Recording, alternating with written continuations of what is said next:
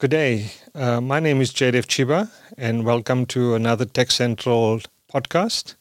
Uh, today, we're going to be talking about Ricoh's safe and secure role in today's digital ecosystems, and with a specific focus on G R C, or governance, risk, and compliance. Um, and Ricoh, as we all know, is an information management and a digital services company. That's Ricoh, spelled R I C O H, for those of you not familiar with the name.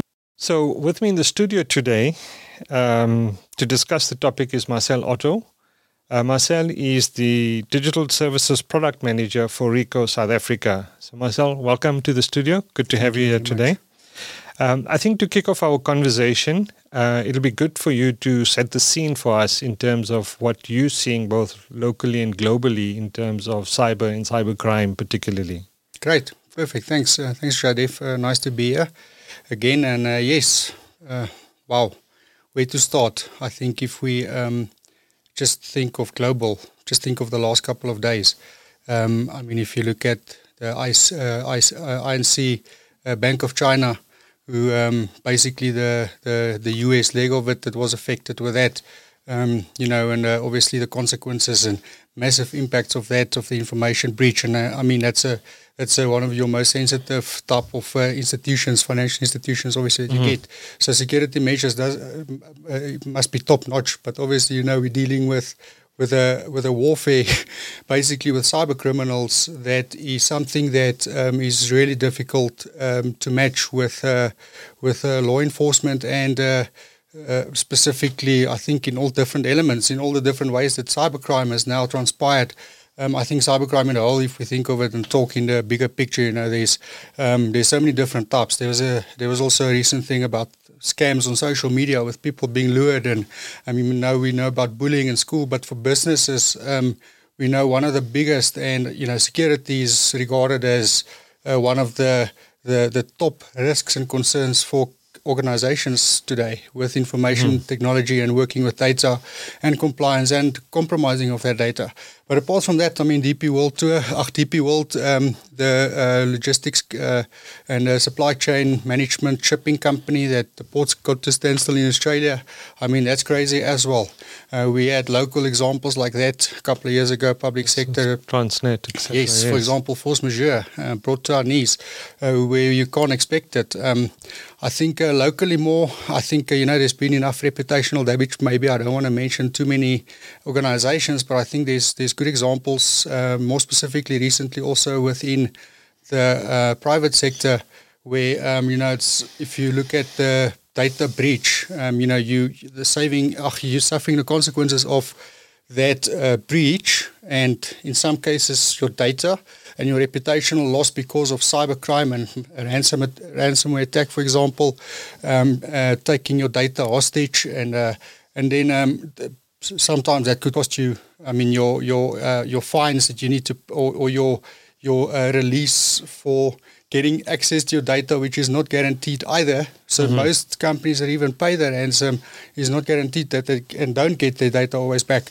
Um, so there's the cost of that, but then more to that is the reputational and then all the compliance nowadays. I mean, if you look at in South Africa, and that is there was a notice from information regulator served for um, with enough time after uh, recent incidents um, happened, uh, basically to uh, ensure that they get their Uh, cybersecurity measures in place with all the certificates and protocols and measures that they need to have in place within their uh, cybersecurity strategy, basically. Uh, so they've been given time to rectify it and then uh, and take action on it to ensure that something like this does not occur again. And if they fail to do so, they will be penalized. And, you know, there could be, currently I think we're looking at examples. There was the first fine, which was in the public sector and yes, on an I've office offer, as well. Which was also a similar case, I think, and now this one in private, and uh, I think, you know, there's going to be a time where it's not going to be uh, just a, uh, an example anymore. I think they're going to probably yeah, grind down on it. So, yeah, so it's it's yeah. massive. I think it's so, it's obviously really broad, um, and yes, I think we yeah, can talk about I, that. I, for look, a long I time. think I think the, the trend is obvious that, you know, in the past we, we considered ourselves, well, we could be safe, we won't be we won't be breached, and now it's almost a, a case of everybody is potentially going to be breached or will be breached at some point. So it's not a question of if, but rather when, and and what are you doing about it, you know. So clearly the consequences for organizations, as you mentioned, are, are quite severe, you know, whether it's a business or whether it's the public sector. And I mean, you've mentioned some of those consequences. I don't know if you can just elaborate a little bit about, you know, what are the consequences that organizations suffer? Obviously, they lose some of their data. They don't try and recover it, but there are other consequences, you know, in terms of reputational damage, financial damage, et cetera. If you want to just share sure. a little bit more about that. Sure, perfect. Um, Look, I think if you just look at some of the analyst reports and statements and, and findings, um, I think two hundred days roughly to um, that you're looking at after being a victim of an attack like this uh, to, to for business to almost start returning to normal.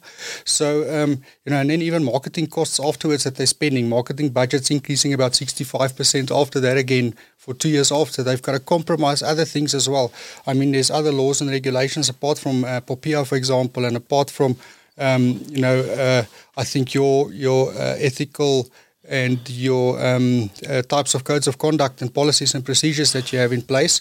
But um, I think the bigger compromise is definitely, uh, I mean, if, if you, from your personal perspective, uh, been affected by your data as a as a person being compromised, and my private information and my credit card details because of uh, uh, um, a, a, a business I supported online, Um, and uh, now my credit card details are being used um, f- f- in crime syndicates, and I don't know what else my personal information um, is being used for and where it exists in a dark web after something like that. So the trust and everything, I think, uh, you know, there's a lot that you can't obviously, it's going to be difficult to measure, and it's going to take, I think, many years to actually really look back and see the consequences of it, and taking all the other things in, into into consideration as well, like uh, pandemics and things like that, uh, into your uh, data trends and things. But uh, um, I think you know it's it's it's really it's something that no business c- can afford. I think if you if you uh, also look at it,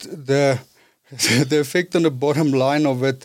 At the end of the day, it can close businesses, um, mm. and uh, and uh, so the, apart from the financial losses, the reputational losses, the employees that's being affected by it, the human value at the end of it, um, also, and the business that everybody's building up in a, I mean, in South Africa, we're in a in a fighting economy, trying to uh, to to um, to, uh, to grow and to make the best of the situation we have. And I think it shows South Africans, just like the World Cup rugby and our cricket players now, and, and, and just our attitudes of South Africans, you know, whatever you bring and throw our, our way, we're gonna and we're gonna come and we're gonna still do our best to make a success from what we have, and we're sure. showing that yeah. in South Africa with our. Yeah. Um, That's a, lo- a lot of what we're talking about. It really hinges on how organizations manage and process data.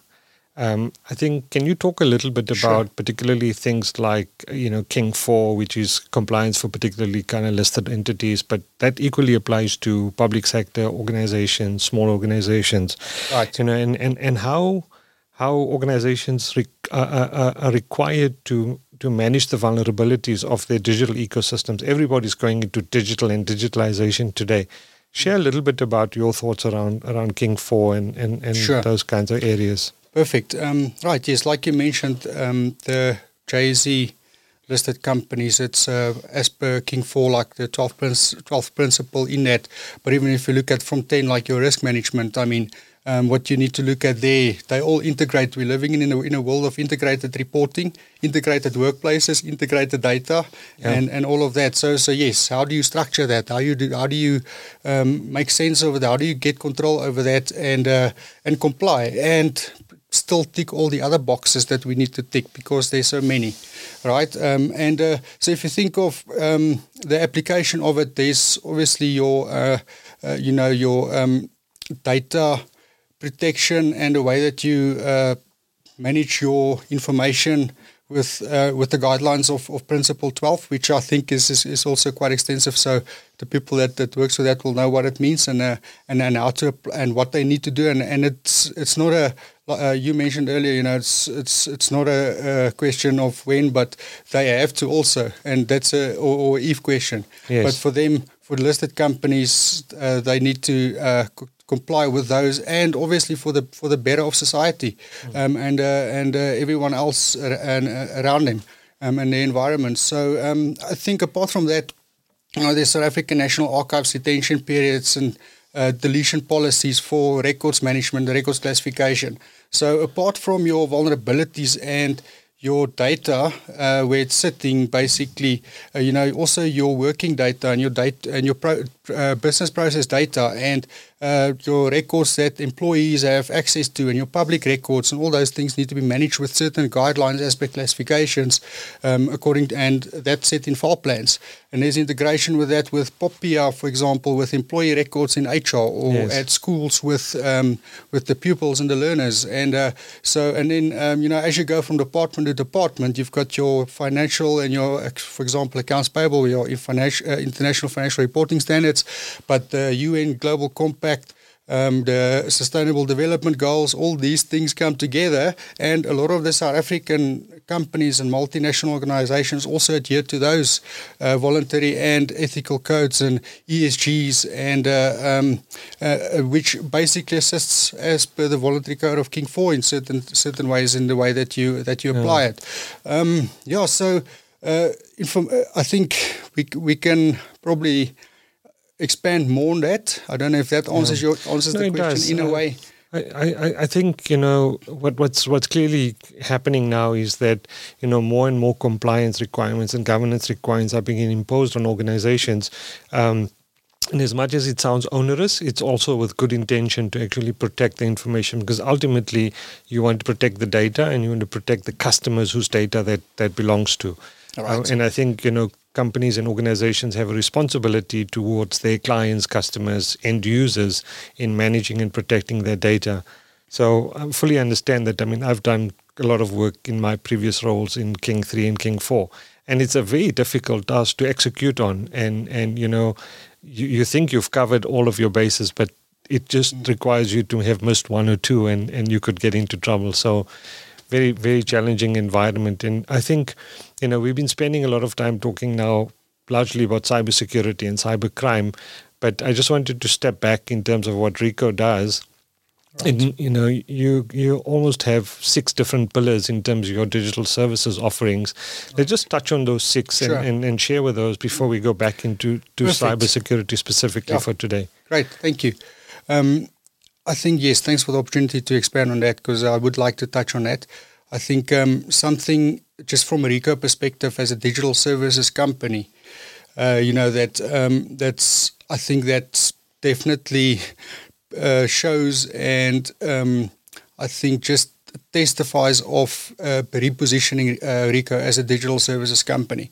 Um, and uh, so our digital services pillars um, is basically a portfolio that makes sense for the future's workplace. So okay. with with our current uh, midterm plan and our um, strategies with leading change at work and uh, fulfillment through work for employees um, and uh, all those aspects, basically is part of uh, Ricoh's strategy and vision vision for the future to um, uh, have a portfolio that just makes sense for today and for the future and for businesses. And because of, you know, where we come from traditionally, Um, as a as a business and uh, within the office automation space, where uh, where we're well known, um, you know, if you look at, for example, the Vedantic's uh, green uh, quadrant uh, for workplace systems integrators report of twenty twenty-three, mm-hmm. uh, Ricoh is positioned there as a, as a as a systems integrator.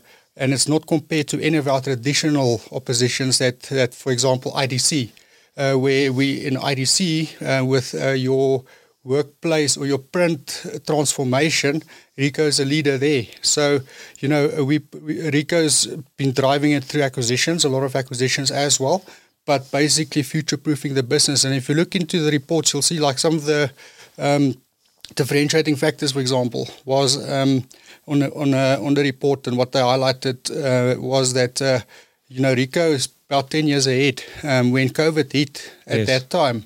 When we started, uh, when hybrid became a thing, you know, Ricoh was basically, in some cases, we're more than ten years ahead of where we used to be. And so when that and hybrid work needed to be implemented, we were ready mm-hmm. to go. But that just accelerated everything for us even more. And I think that obviously drove all the yeah. strategies for all the acquisitions and everything. Okay, but the pillars is like business process management. We covered that in a previous post, uh, podcast in more okay. detail um, with Docy. We're there with Diamond Club and uh, the best in the world. Uh, it was in the top top ten in the best in the world with uh, um, with Docy as well. But uh, we've got our um, then our cybersecurity. We've got uh, the digital um, experience, uh, uh, cloud and uh, um, cloud and uh, infrastructure services. Uh, digital workplace, and then Ricoh graphics communications as well. So that full portfolio, um, and if you look at, you know, around everything, the smartwatches we're wearing, the phones we've got on us, everything is a vulnerability. Everything in your I T ecosystem is something that needs to be looked at. So we already had so much of it that, uh, and I mean, we needed to obviously move with and look ahead to be able to take our customers and ourselves on this journey To, to, to, to remain relevant and future-proof our business, society, our customers, our business partners, yeah. every everyone else in our supply chain and yeah. our value chains. Thank, thanks for sharing that. And and I think, you know, you've really used your core strengths of where you've come from historically and, and built around that and, and started looking at that broader ecosystem of, of where you can play from a digital point of view. So I think that shows the kind of strength that, that you're building in your in your company.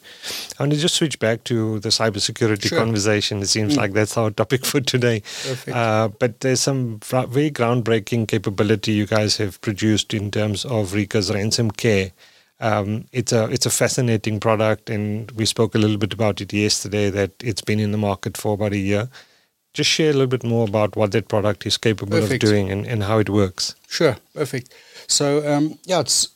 Uh, just to um, to, cl- to to just also um, clarify that it's been we've been live in South Africa from Ricoh South Africa op- uh, operating company perspective for about a year now, and uh, we have onboarded a, f- a few customers um, who's got that peace of mind now with our Ricoh RansomCare, so which is uh, uh, what is is what it's called. It's a Ricoh RansomCare, so it's a ransomware containment solution. So it's not a prevention, you know. We're not. Uh, it's it's we're not competing with your prevention and detection and your first lay, layers and lines of defense. Uh, Ricoh went went in with the digital factories and R and D and looked into obviously all these things to find um, um, the right product uh, offerings within our and services within our portfolio to uh, to basically address those gaps that were there, which we know mm. there aren't many, you know. Um, so uh, we're not competing. We actually a, a last line of defense uh, with Ricoh RansomCare in in in your uh, uh, eco uh, system uh, within your um, I T environment where all your where your, your crown jewel data is stored, basically. So so we protect the crown jewel data, and uh, so you know as ransomware strains, um, and I think as technology and as uh, artificial intelligence and all these things also has got a good and a bad side to it, and things are changing. It's becoming, you know, obviously more of a problem, and especially like ransomware strains, just like what we saw with what, what actual virus strains um, do and mutate, excuse me, um, happens with uh, with uh, ransomware viruses and other viruses. So they find other ways to try and penetrate through your layers of defense. So um, relying on, you know, all the examples we're seeing globally, those organizations got how many layers in place?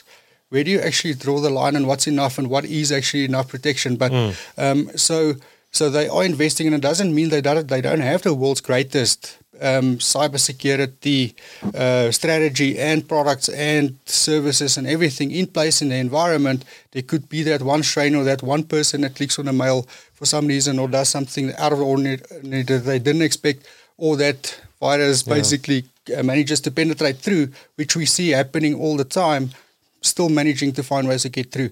And that's where we look at it differently. So with Ricoh RansomCare, um, it's uh, unique in the way that it basically looks at what the purpose of ransomware is, and that is to encrypt as much of your data as quick as possible.